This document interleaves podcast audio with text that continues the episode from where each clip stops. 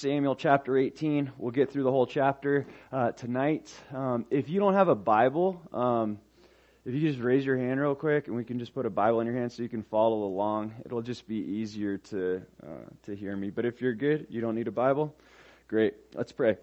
Lord, thank you for your word.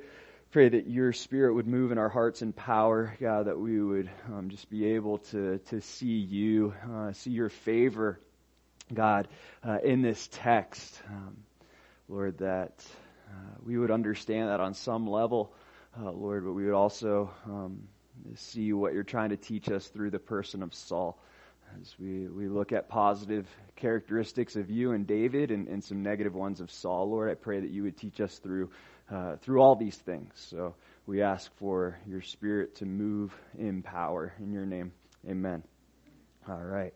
Um, so the last uh, couple weeks we went through 1 Samuel chapter 17. It's the famous story of David and Goliath. We broke that down. Uh, basically, uh, we did two teachings, same title, Conquering Giants. And what we ultimately learned is that we're not the conqueror of giants. Uh, Jesus is the conqueror of giants. And just as God sent David as a savior to the Israelites, uh, God sent Jesus as a savior to the entire world. Now, because he conquered, we get to share in his victory, right? We discussed that quite a bit and the different kinds of things that the giants uh, will use, the different tactics, and uh, basically we define giants as, as anything that, that overwhelms us that we look at and we say, that is bigger than me. So with the victory that we share in, that we get to partake in because of Christ, we truly can be victorious over giants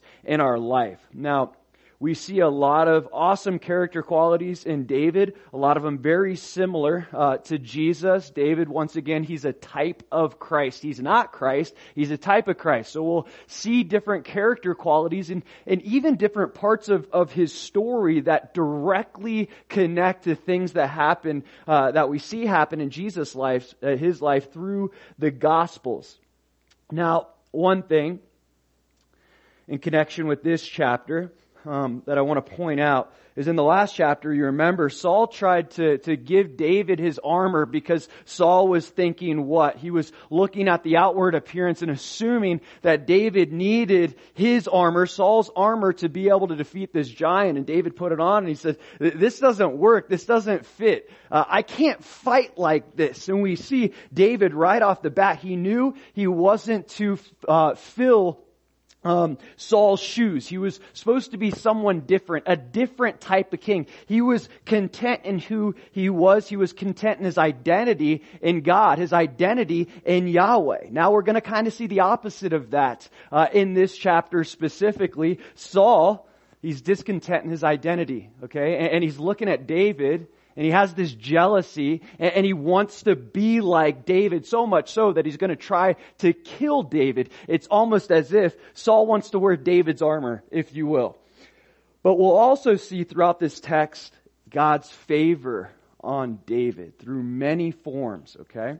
Uh, so the title of this teaching is Yahweh's favor and man's jealousy. Yahweh's favor and man's jealousy. So in this text, in this chapter, you'll see David's success mentioned four times, okay? David's success mentioned four times. The author is trying to tell us that David was successful because God's favor on his life. We also see love mentioned six times, and every time David is the object of the love, okay? People love David. This was also a sign of God's favor on David's life. He's successful because of God, he's loved by both man and God. So we're going to look at that, the favor on David's life.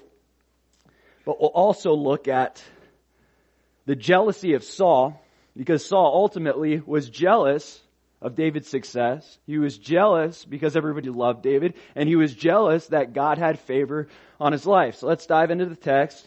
1 Samuel chapter 18, verse 1.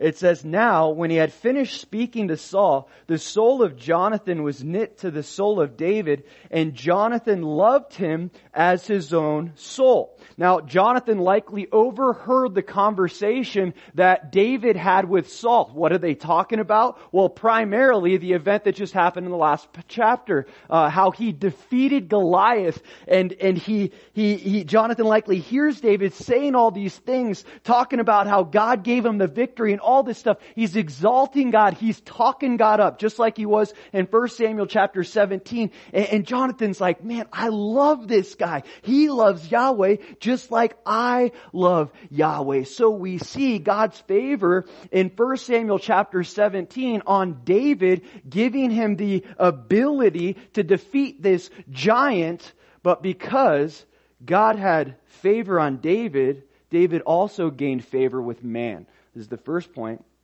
God's favor leads to man's favor. God's favor leads to man's favor.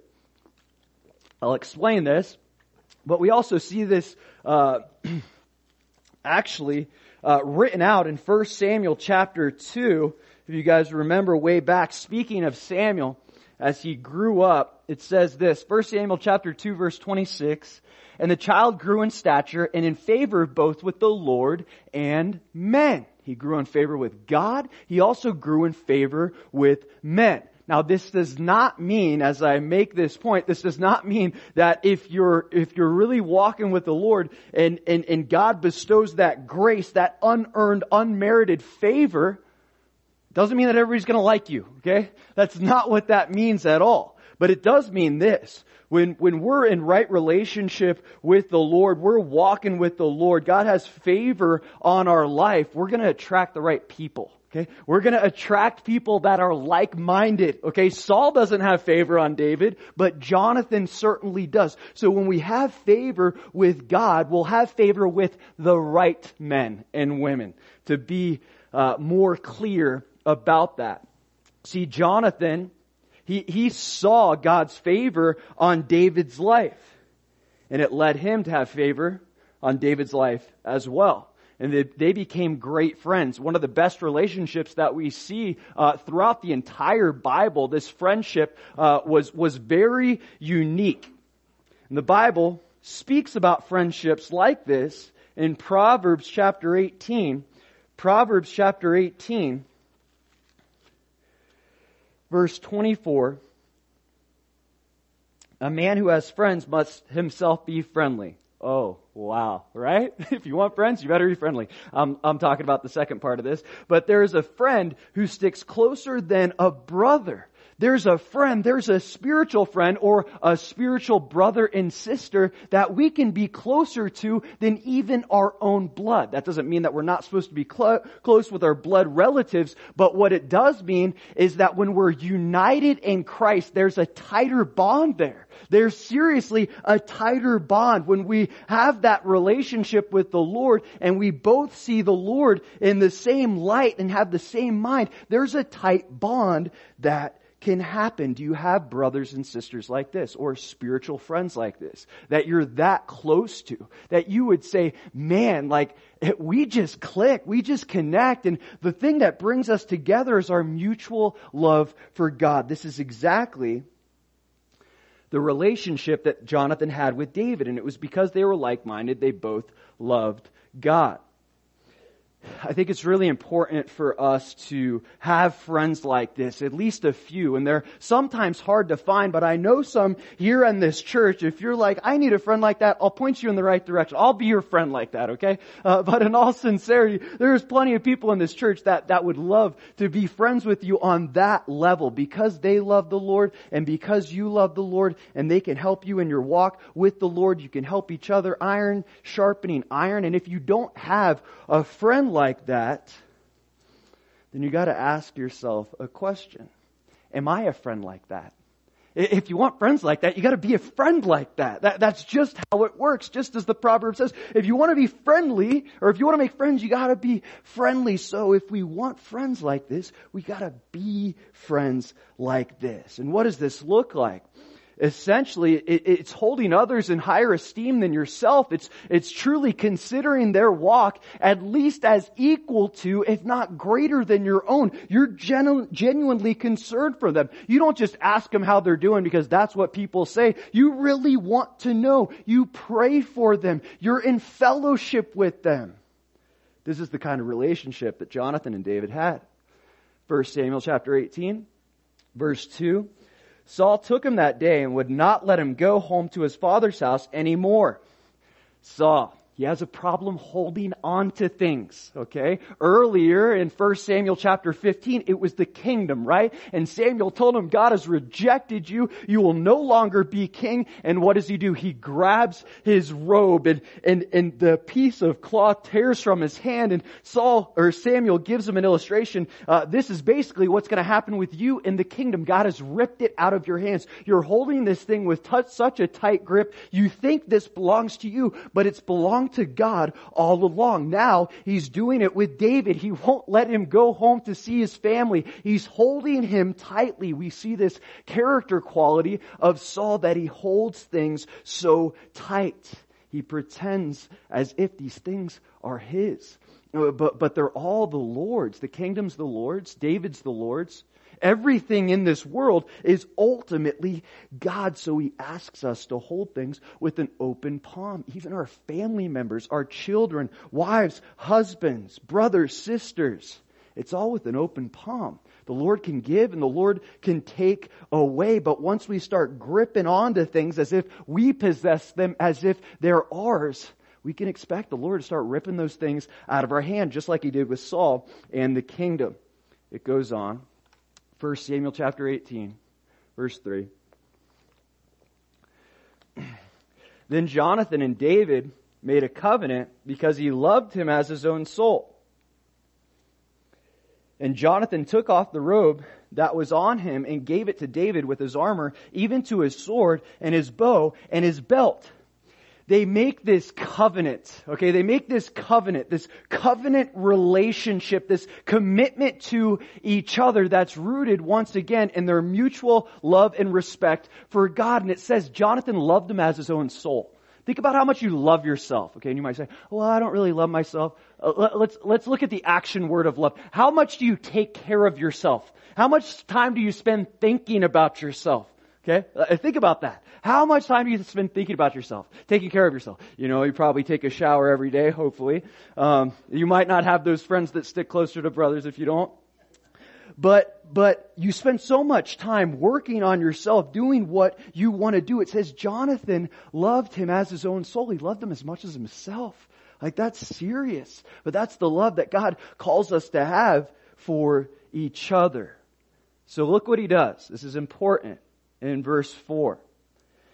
He took off the robe, Jonathan took off the robe that was on him and gave it to David with his armor, even to his sword and his bow and his belt. What's he doing? This is a symbol. He's essentially passing over the kingdom to David, okay? He's passing off the kingdom to him, right? Jonathan, technically would be the, the, the guy next in line to be king, right? His, uh, his dad is the king right now. Son should be king. Now we know that's not going to happen because God has already rejected Saul. But despite all that, Jonathan looks at David and he recognizes this guy's going to be the next king. I don't know how he knows that, but him being like the, the prince in line to be king, he's literally passing it off to David. He recognizes God's favor on his life. He goes, this guy deserves to be king. Jonathan wasn't trying to hold on his, to his position like his father. He freely gave it to David. See, the opposite was Saul and Jonathan. Saul holding on to things with a clenched fist. Jonathan, it's not mine. Take it. Take it. He knew the kingdom was the Lord's. It wasn't something he was trying to hold on to. Also, David being a type of Christ, Jonathan displays a type of surrender. He gives the Messiah, David's not the Messiah, but for us, God calls us to forsake all. He calls us to give Him all we got, our time, our talents, our treasure, surrender it in the Lord's hands. That's exactly the picture that we see with Jonathan and David. He wasn't trying to hold on to anything. He was giving it all to David. So we'll see that it won't be another 20 years uh, till David actually becomes king. He's been anointed as king, but uh, the the the position as king uh, will come later. Knowing this, David being anointed as king, uh, he doesn't try to uh, make a plan or devise a plan to, to get put in that position. He still gives it to the Lord. Even though Jonathan has displayed this act, Samuel anointed him with oil. He waits for the perfect time whenever God sees fit to put him in that position as king. It's kind of like when God told Abraham, you're gonna have a kid, and it doesn't happen for 20 years later. It's like, really? David, he, he just trusted the Lord. He wasn't trying to make this thing happen for himself. It goes on, verse 5. So David went out wherever Saul sent him and behaved wisely. And Saul set him over the men of war. And he was accepted in the sight of all the people and also in the sight of Saul's servants. Point number two, God favors the wise. God favors the wise. Look what it says again. So David went out wherever Saul sent him and behaved wisely. God favors the wise. Now, when we look at grace, it's unearned, unmerited favor from God. It's something that He freely gives each and every individual. But we also see different scriptures that when we do live a certain way, there's certain, uh, there's certain, certain blessings that, that are attached to that, and there are certain character qualities that God's specifically looking for. Wisdom is one of them. Let me show you. In Psalm chapter 53, in Psalm chapter 53, verse 2, it says, God looks down from heaven upon the children of men to see if there are any who understand who and who understand, who seek him. That word understand is also translated as the word wisdom. Okay? He's searching for those that are searching for him. He's searching for the wise. Wisdom in the Bible, few different meanings. But basically, essentially, it's the application of knowledge. Okay? Knowledge is one thing, wisdom is another. Knowledge is I know this, that, and the other. Wisdom is I know this, that, and the other, and I actually do it. I, I do something with that. See, David knew what to do and he did it right? And, and one of the things that he did, how he walked in wisdom specifically in this text is he submitted to Saul. He did whatever Saul told him to do. He submitted to authority. Submitting to authority is walking in wisdom.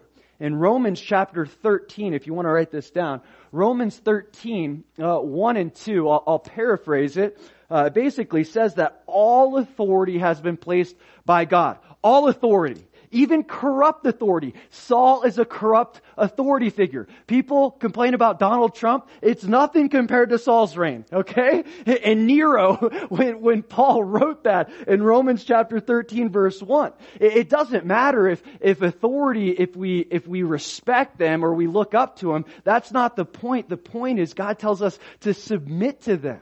We're called to submit to authority unless that authority asks us to sin. David was literally being obedient to a guy that we'll see in this text is trying to kill him. Okay? So when we look at submission, it's like, well, I don't agree with what they did. That, it doesn't really matter. We can disagree with how people, uh, lead, but the point is the Bible tells us to submit whether we agree or not. This is literally a man that's submitting to someone that's trying to kill him, and he continues to submit to him. So it says, David, was placed, look at verse 5, and Saul set him over the men of war. David's obedience was rewarded. He was wise, he was obedient, and God ultimately exalted him. He was basically put in the position as general, okay, over the entire army. That's what it would be like for us. He's basically the, uh, the general of the army of Israel. And it says, he was accepted in the sight of all the people and also in the sight of Saul's servants. He won the people over. Everybody loved David. This is going to be a problem for Saul here in a little bit. Look what happens. Verse 6, 1 Samuel chapter 6. Now it happened as they were, sorry, I said chapter 6. 1 Samuel 18 verse 6. You knew what I meant. Now it happened as they were coming home, when David was returning from the slaughter of the Philistine, that the women had come out of all the cities of Israel singing and dancing, dancing to meet King Saul with tambourines, with joy, and with musical instruments. So the women, the women sang as they danced and said, Saul has slain his thousands, but David his ten thousands. Okay. This is like the, the number one hit in Israel right now, right? Like, Saul has slain his thousands, but David his ten thousands. Like, David in this text, he's like a modern day rock star, okay? Really. The, the women love him. They're literally making songs about him. They're dancing for him. He's the most famous person in the land, okay? Now, it's interesting about David, and we'll see this especially in this chapter, but, but continuing on through his life. He's not moved by their praise, okay? David, what we see is this character quality that he only cares what God thinks. He doesn't care what man thinks. Remember in 1 Samuel chapter 17, his brother Eliab was dogging him. He's like, bro, you're out here for the wrong reasons. You're just trying to get somebody killed. All these different things. And then Goliath, right? Speaking down to David. He wasn't moved by Eliab. He wasn't moved by Goliath's ridicule. And he's not not moved by their praise. It doesn't affect him. This is also a character quality that we see in Jesus. Remember, we've been talking about it lately, but when Jesus entered Jerusalem that last week during the triumphal entry, what they say, Hosanna, Hosanna, our King has come. Jesus is not moved. He's not moved by the praise of men because he knew what was going to happen. And then as they later on, a few days later, spit in his face, curse him, and ultimately crucify him, he's not moved by that either. His purpose is to uh, please God and not man. He's, he's not moved by slander or praise. And this is hard for us. In our nature, uh, we, we want to be liked by people. But the Bible calls us to seek to please God, not man. Whether you're slandered or whether you're encouraged our identity isn't found in those things. It, it, it's simply not. Our identity is found in the Lord and who He calls us to be, who He says we are. And David knew that. I'm a son of God the Most High. I'm a son of Yahweh. It doesn't really matter what these people think about me. So, specifically, Saul has slain his thousands and David his ten thousands. What are they saying? David is a much more effective warrior. Okay, ten times better if you want. Uh, he's a way better warrior than Saul. Now, this is a problem for Saul. Why? Because he's known as a great warrior. We've seen his success throughout the Bible. Yes, it, it does a lot of damage to, to Saul's character because he does a lot of things that are dumb. But the Bible clearly tells us that Saul is a great warrior. He, he gets a, he gets a lot of Philistines killed, if you will. So what's happening here is Saul's identity is threatened. Saul's identity is threatened. They're basically saying David is better than you. So look at how Saul responds here.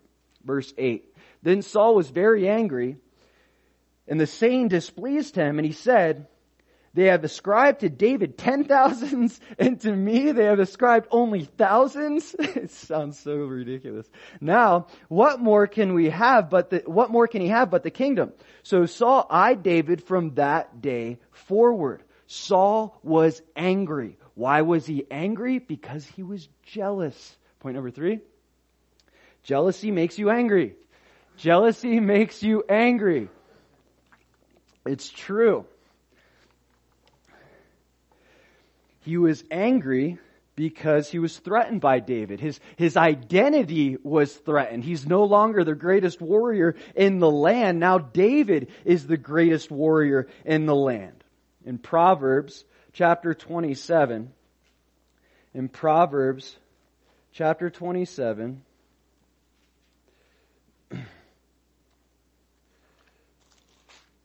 verse 4 says this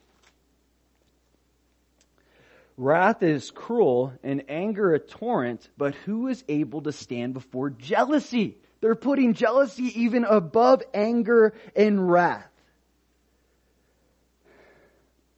Jealousy is deadly.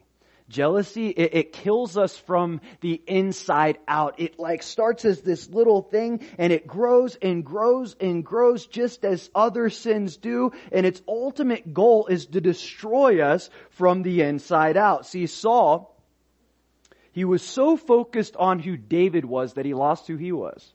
He lost who he was. He was so concerned about who David was and who people thought David was that he lost who he was.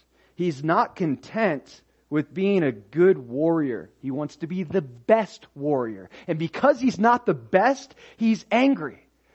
It's not enough to kill thousands if someone else is killing ten thousands. Like killing a thousand people, I've never killed one person, okay? Hopefully that never happens. Killing a thousand people, that's a ton of people. That's still like, I mean, if, I don't want to say it's good, but, but as far as a warrior goes, like that's a, that's a pretty, uh, big accomplishment. Even, even in nowadays, killing thousands of people. But David, he killed ten thousands. Are you threatened when you find that others are better than you at certain things. Maybe it's like something that you're really good at that you think like, man, I got this. Like I'm good at, and then someone comes along and they're, they're better than you. Do you, do you see that jealousy go up? Like, man, I thought I was the best in this and, and now they're better than me. Does that jealousy stir up in your heart or are you happy for the success of other people? Uh, are you happy when other people can be more successful than you are? That's a hard thing to do. We have this competitive nature, but that jealousy, just as we see with Saul, it will drive us to anger. Sometimes, God will put people in our lives, just like He did with Saul. He'll put people in our lives that are better at certain things than we are. And why does He do that? Because he wants us to know that we're not first. He wants us to know that, that, that, that we aren't the best. There will always be someone better than you. The thing that you're the best at, there will always be someone better than you. And the Lord does this for a specific purpose. He wants you to learn to be second best. Can you learn to be second best? Or last even? Why? Because it teaches us how we're supposed to respond to Jesus. John the Baptist got this lesson. In John chapter 1 verse 27, in John 1 27, he speaks of the Lord and he says, man, I'm not even worthy to loose his sandals. And feet were so dirty back then, even worse than now. I'm not even worthy, uh, worthy to touch this guy's feet. And then in John chapter 3 verse 30, John 3:30 he says, "He must increase and I must decrease." See, the Lord will put people in our lives that are better than us at certain areas to, to teach us how we're supposed to respond to Jesus. If we can't be second best to man, then we can't be second best to Christ. He's trying to humble us and get us over that jealousy thing. But Saul isn't having it. Goes on, 1 Samuel chapter 18. Verse 10. And it happened on the next day that the distressing spirit from God came upon Saul, and he prophesied inside the house. So David played music with his hand, as at other times, but there was a spear in Saul's hand. And Saul cast the spear for he said, I will pin David to the wall. But David escaped his presence twice. So this distressing spirit, which we've been introduced to for a few chapters now, it comes upon Saul. Now it says Saul prophesied, okay? But a more accurate translation of that uh, is idle um, idle ravings, okay? He, he's literally like just babbling on nonsense. He's not actually prophesying in the text. When you look at the original Hebrew, sometimes that word is used uh, uh, for prophecy, but it's also used in this idle ravings term. So he essentially babbled on like a madman. His jealousy grew. His jealousy grew from anger to complete madness. And this is point number four. Jealousy drives you crazy. Jealousy drives you crazy. It literally drove Saul crazy. He's at a point that he was out of his mind. No, I'm not taking anything away from the Spirit's influence, but now he's got the Spirit and now he's got this jealousy thing. He, he's rapidly declining. But jealousy, it will, it will drive you crazy. Um, because it's it's ultimately a sin, and and essentially what you're saying with jealousy is that what God gives me is not enough. it's not good enough. Whatever, whether it be a, a um, finances, uh, job, uh, house, um, wife, husband, kids, whatever the case may be, when you look at others and you say, not only do I want that, but I deserve to have it, there's an issue there. We're saying, God, what you're giving me is not enough. And jealousy, uh, ultimately, it's rooted in entitlement. It's rooted in entitlement. We get jealous because we think we deserve something that we don't. We think we deserve what that other person, why would God bless them like that? Why do they have all this stuff? I deserve, aren't I walking with the Lord? Like, aren't I praying? Aren't I loving Jesus? Why do they got it easier than me? Why do they appear to have it better than me?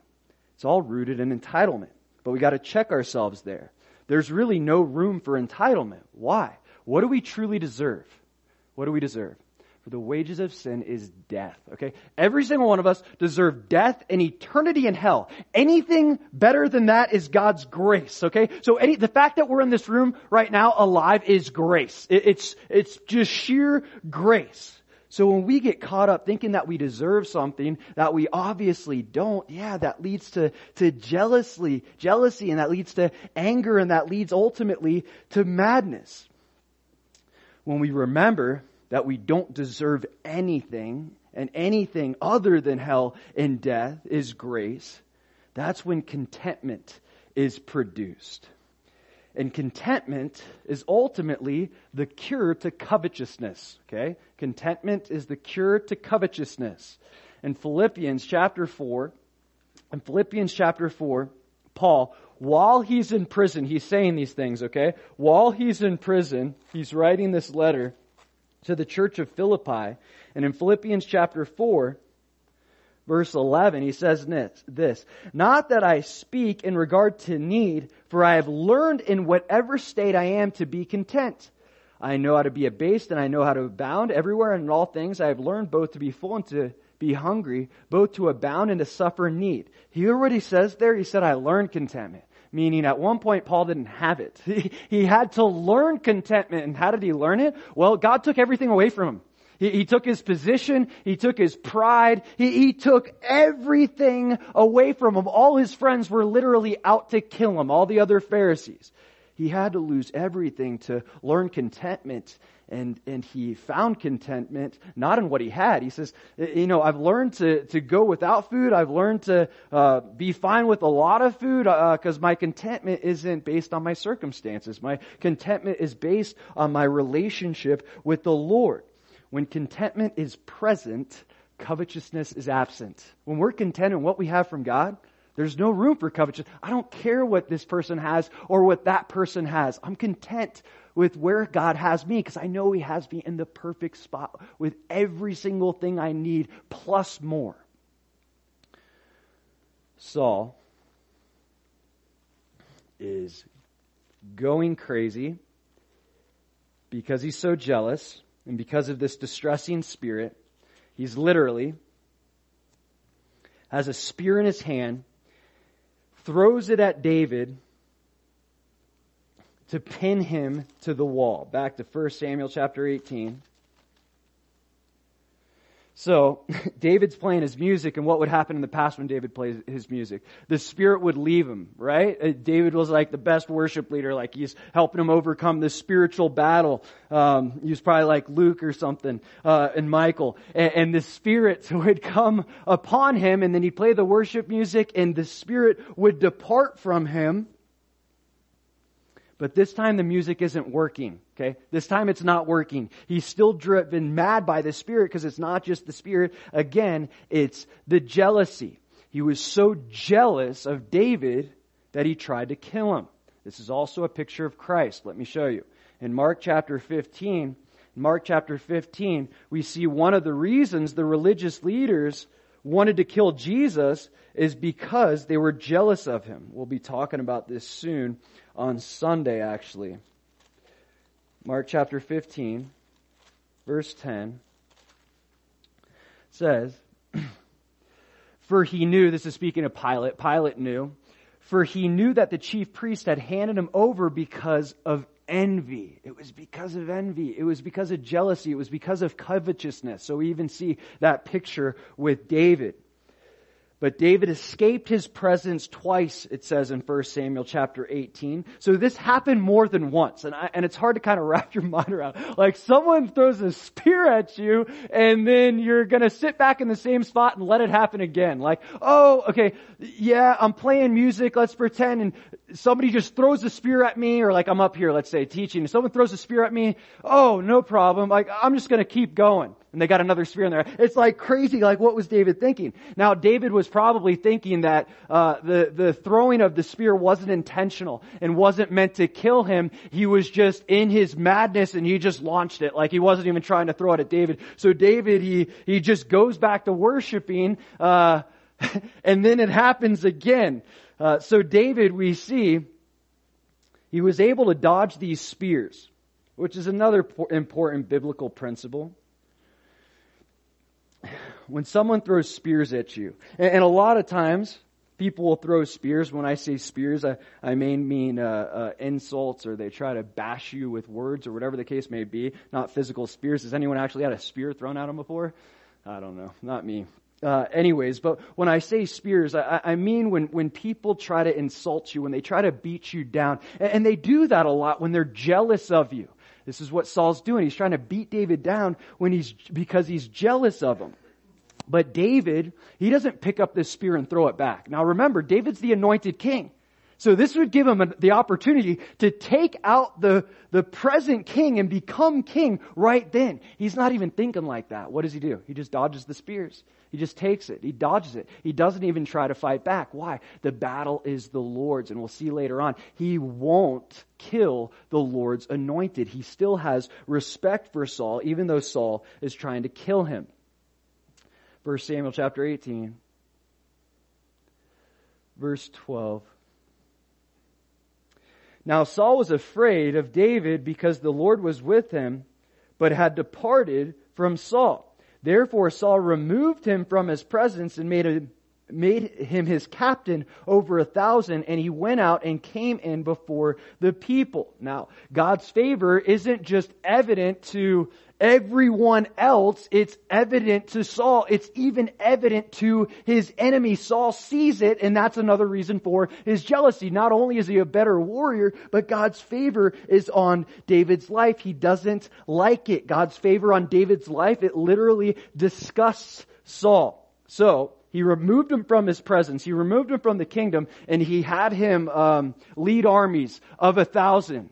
Now, this we'll see later was because he was trying to get David killed. Okay, it wasn't just because he didn't want to be around him anymore. He wanted David to be killed by the Philistines. Now, when it says this, verse 13, he went out and came in before the people. Uh, what the, the Hebrew expression is, is he went out, he had victory, and he came back. Okay, victory is implied uh, with the phraseology there. Verse 14, and David behaved wisely in all his ways, and the Lord was with him. Therefore, when Saul saw that he behaved very wisely, he was afraid of him. But all Israel and Judah loved David because he went out and came in before them.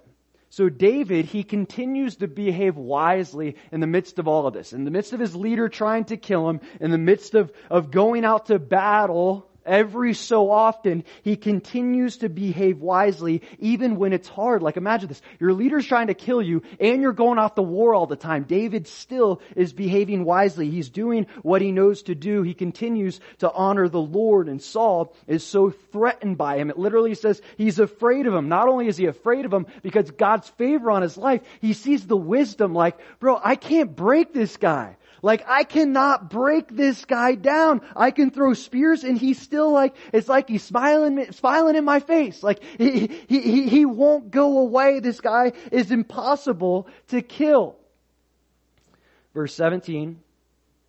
Then Saul said to David, Here is my older daughter, Merab, I will give her to you as a wife. Only be valiant for me and fight the Lord's battles. For Saul thought, let my hand not be against him, but let the hand of the Philistines be against him. Now, if you remember, back in 1 Samuel chapter 17 verse 25, um, Saul promised that the man who destroyed Goliath, who killed Goliath, would get, would be able to marry his daughter, right? So, so this was something that was already supposed to happen. This was part of the deal. Now, David wasn't doing this. He didn't kill Goliath so he could get a wife. He was doing it for the glory of God. So this is why this gets brought up. That was part of the conditions. That was part of the reward for killing Goliath. But we see his intentions Saul's intentions, again, he says, for Saul thought, let my hand not be against him, but let the hand of the Philistines be against him. If I can't kill him, hopefully the Philistines can't." And we'll see this tie into um, his other daughter uh, and the dowry, how he's going to challenge him in a bit. You'll understand in a second. 1 Samuel chapter 18, verse 18. So David said to Saul, Who am I, and what is my life for my father's family in Israel?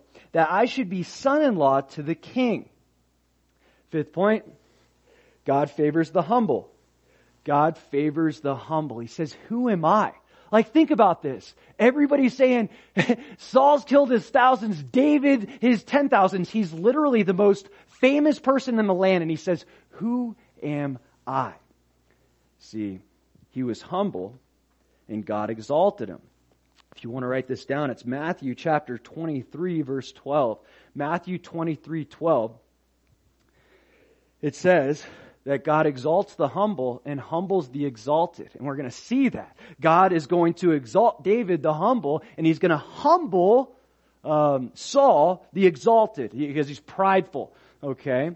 David though he's the most popular man in the land, he doesn't see himself as everyone else sees him. He doesn't see himself as the warrior that's captain and, and uh, general over the army. That's essentially Saul's right hand man. The guy that's killed tens of thousands, the guy that was willing to fight the one that no one else would fight in beating Goliath, he still looks at himself as the little shepherd boy. He's just the shepherd boy. Like, who am I in my father's house? Like, he's thinking back to what I did at my father. This is, that's just who I am. I'm, I'm the same guy. Yeah, I got some opportunities now, but I'm the same guy back then. The same guy that used to uh, sing songs to God and worship God while I was tending my father's sheep. That's who I am. This stuff, these opportunities, they haven't changed me. I'm still this guy. He saw himself differently than everyone else saw him. He had a humble opinion about himself. Do you have a humble opinion about yourself?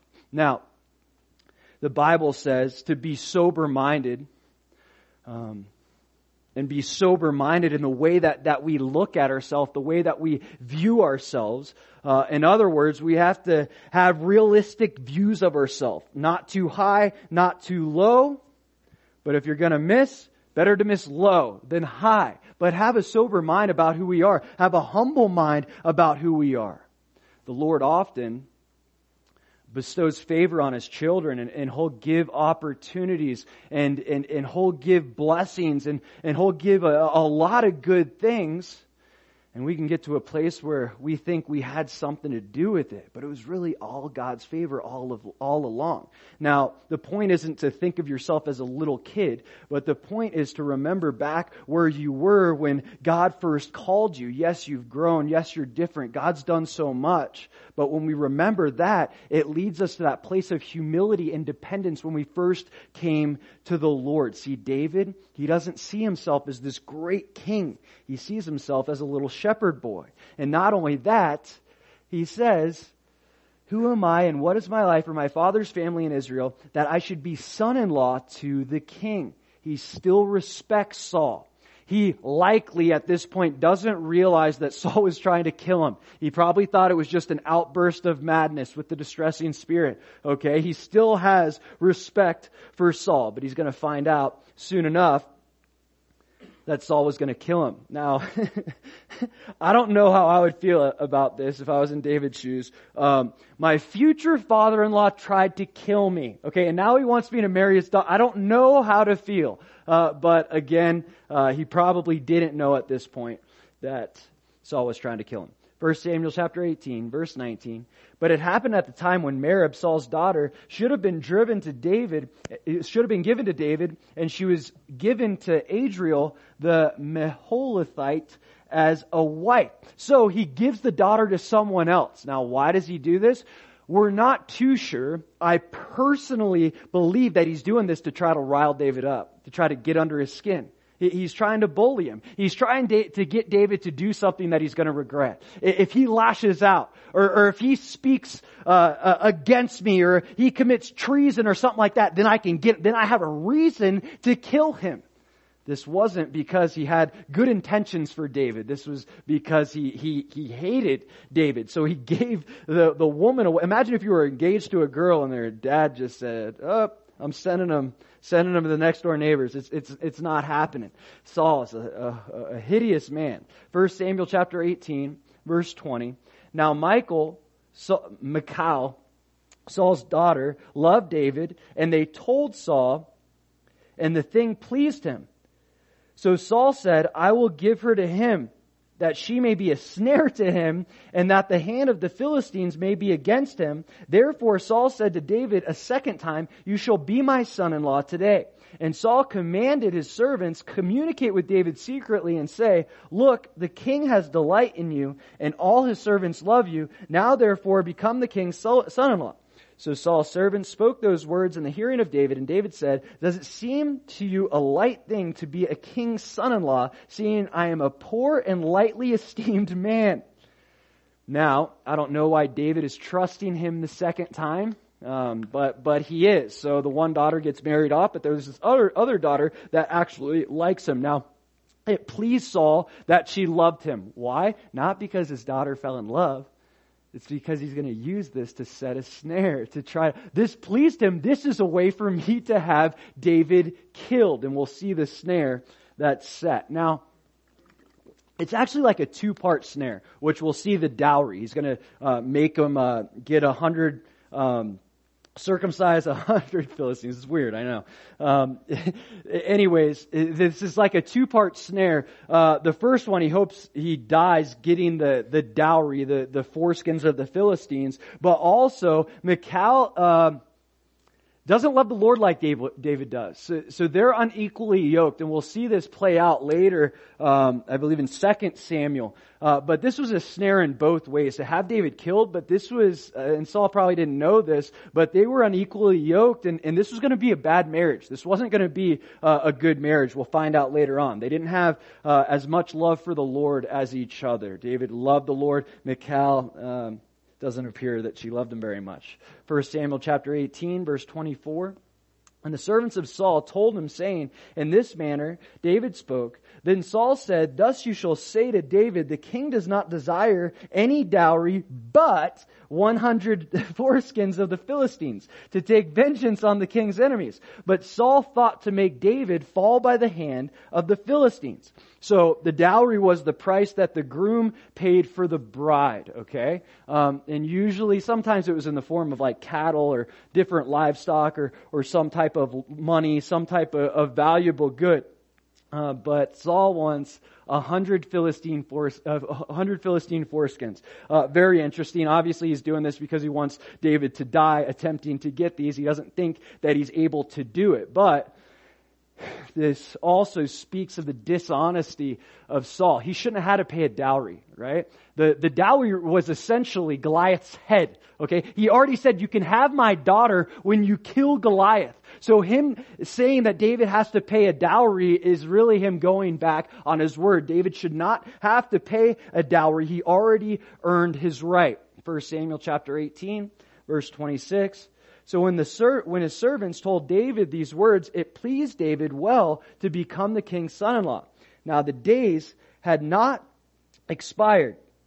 Therefore David arose and went, he and his men, and killed 200 men of the Philistines, and David brought their foreskins, and they gave them in full count to the king, that he might become the king's son-in-law. Then Saul gave him Michal, his daughter, as a wife. David went the extra mile. Saul asked him to get a hundred foreskins. He went and got 200 foreskins. That's who he is. But the only reason he was able to do this is because God's favor on his life, because God was protecting him. This is the sixth and final point. God's favor is displayed by protection. God's favor is displayed by protection. David likely didn't realize all the ways God was protecting him. It, it doesn't appear that he knew that uh, Saul was trying to kill him with those spears. There's no indication that he knew that, but God was protecting him then. Perhaps God was protecting him from Marin the Merib, uh, uh, his his other other daughter. Uh, perhaps God was protecting him from that relationship because it would have even been worse. We certainly see God protecting him against the Philistines.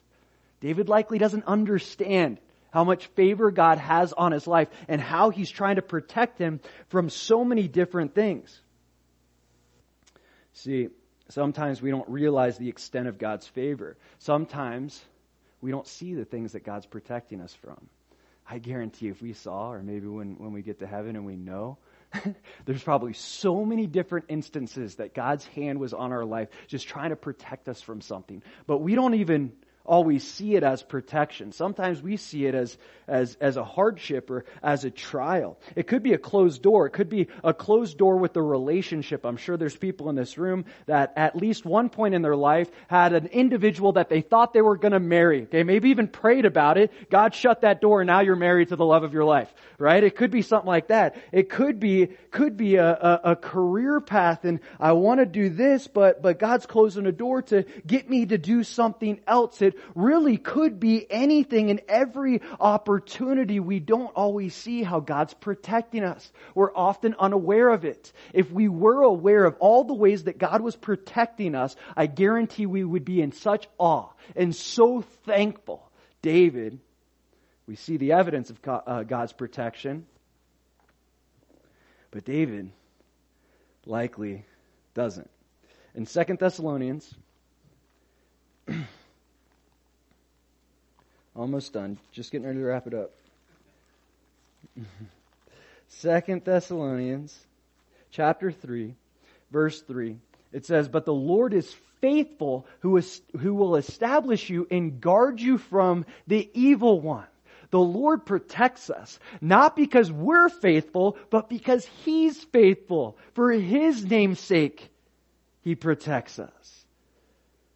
He's doing this for David, not just because he loves David, but he's doing this for his own na- namesake because he is faithful and he had David anointed as the next king of Israel. 1 Samuel chapter 18, verse 28.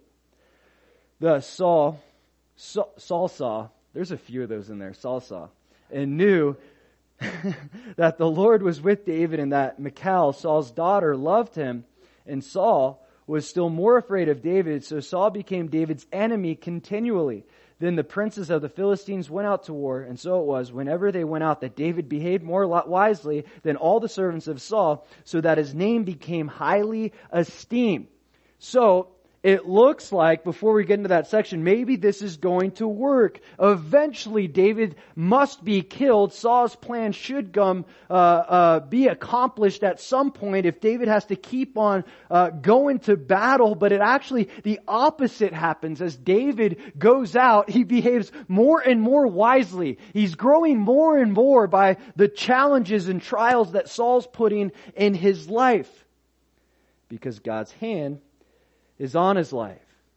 And it says, the last part of verse 30, so that his name, speaking of David, became highly exalted.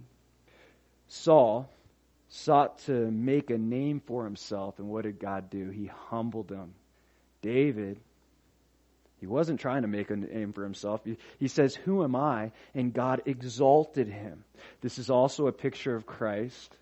In Philippians chapter 2, this is Philippians chapter 2,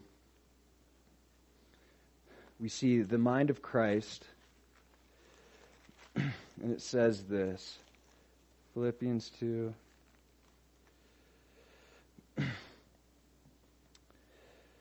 Verse 8, and being found in appearance as a man, he humbled himself and became obedient to the point of death, even the death of the cross. Therefore God also has highly exalted him and given him the name which is above every name, that at the name of Jesus every knee should bow of those in heaven and of those on earth and of those under the earth, and that every tongue should confess that Jesus Christ is Lord. Jesus wasn't trying to make a, a name for himself, and though he was God, he wasn't trying to exalt himself, though he deserved to be exalted. And God the Father ultimately exalted him and, and has given him a name above every single name. We see that picture with David as well. He humbled himself. God exalted him. His name became highly esteemed. So the favor of God was evident, we see in David's life. It'll continue to be evident in David's life. But Saul was jealous jealous of his wisdom, jealous of his humility, jealous of specifically the favor that the Lord had on his life. And this jealousy drove him mad. He lost sight. He's still the king. Like it's not like Saul's having a bad life. He's not like like uh, poor and begging on the streets. He's still the king, and he's so caught up with who David is, he loses who he is. And this can happen to us as well. We can see what other people have, and maybe they, they got it going on better than we have, or at least they appear to, and, and we want a family like they have, and we want a relationship like they have, and we want a job like they have, and, and money like they have, and even a relationship with the Lord like they have. But this jealousy, once again, it's rooted in entitlement. In 2 Corinthians chapter 12 verse 9, Paul had a conversation with Jesus. He had this thorn in his flesh. And Jesus said to him, My grace is sufficient for you, for my strength is made perfect in weakness. His grace is sufficient. Literally, God's unearned, unmerited favor. The fact that we get heaven, that's enough. That's where our contentment comes from. Our relationship with Christ and what He did for us, that though we may have hard times here, we're going to have a perfect, eternal life with Jesus Christ no matter what happens here. So when we look at jealousy and envy and covetousness, there's really no, no room for it if we're content with the grace that He's already given to us. Jealousy, envy, covetousness, it says His grace isn't sufficient. But we know His grace is. Let's live like it. Let's pray. Lord, thank you for your word. Thank you for your favor, God, on your on your children. Lord, and, and sometimes it's so obvious to everyone else and not obvious to us. Uh, as we see with David, God, we pray that you would continue to pour out your love, your grace, your favor on our lives, Lord, that we would acknowledge it, that we would even we would even see it Lord, and, and we wouldn't get caught up on and how much favor you have on other people, Lord, we would be content with the favor that you have on us. We could say that your grace truly is sufficient, and it wouldn't just be something that we say, it'd be something that we walk in, that there would be no room for jealousy in our hearts. In your name, amen.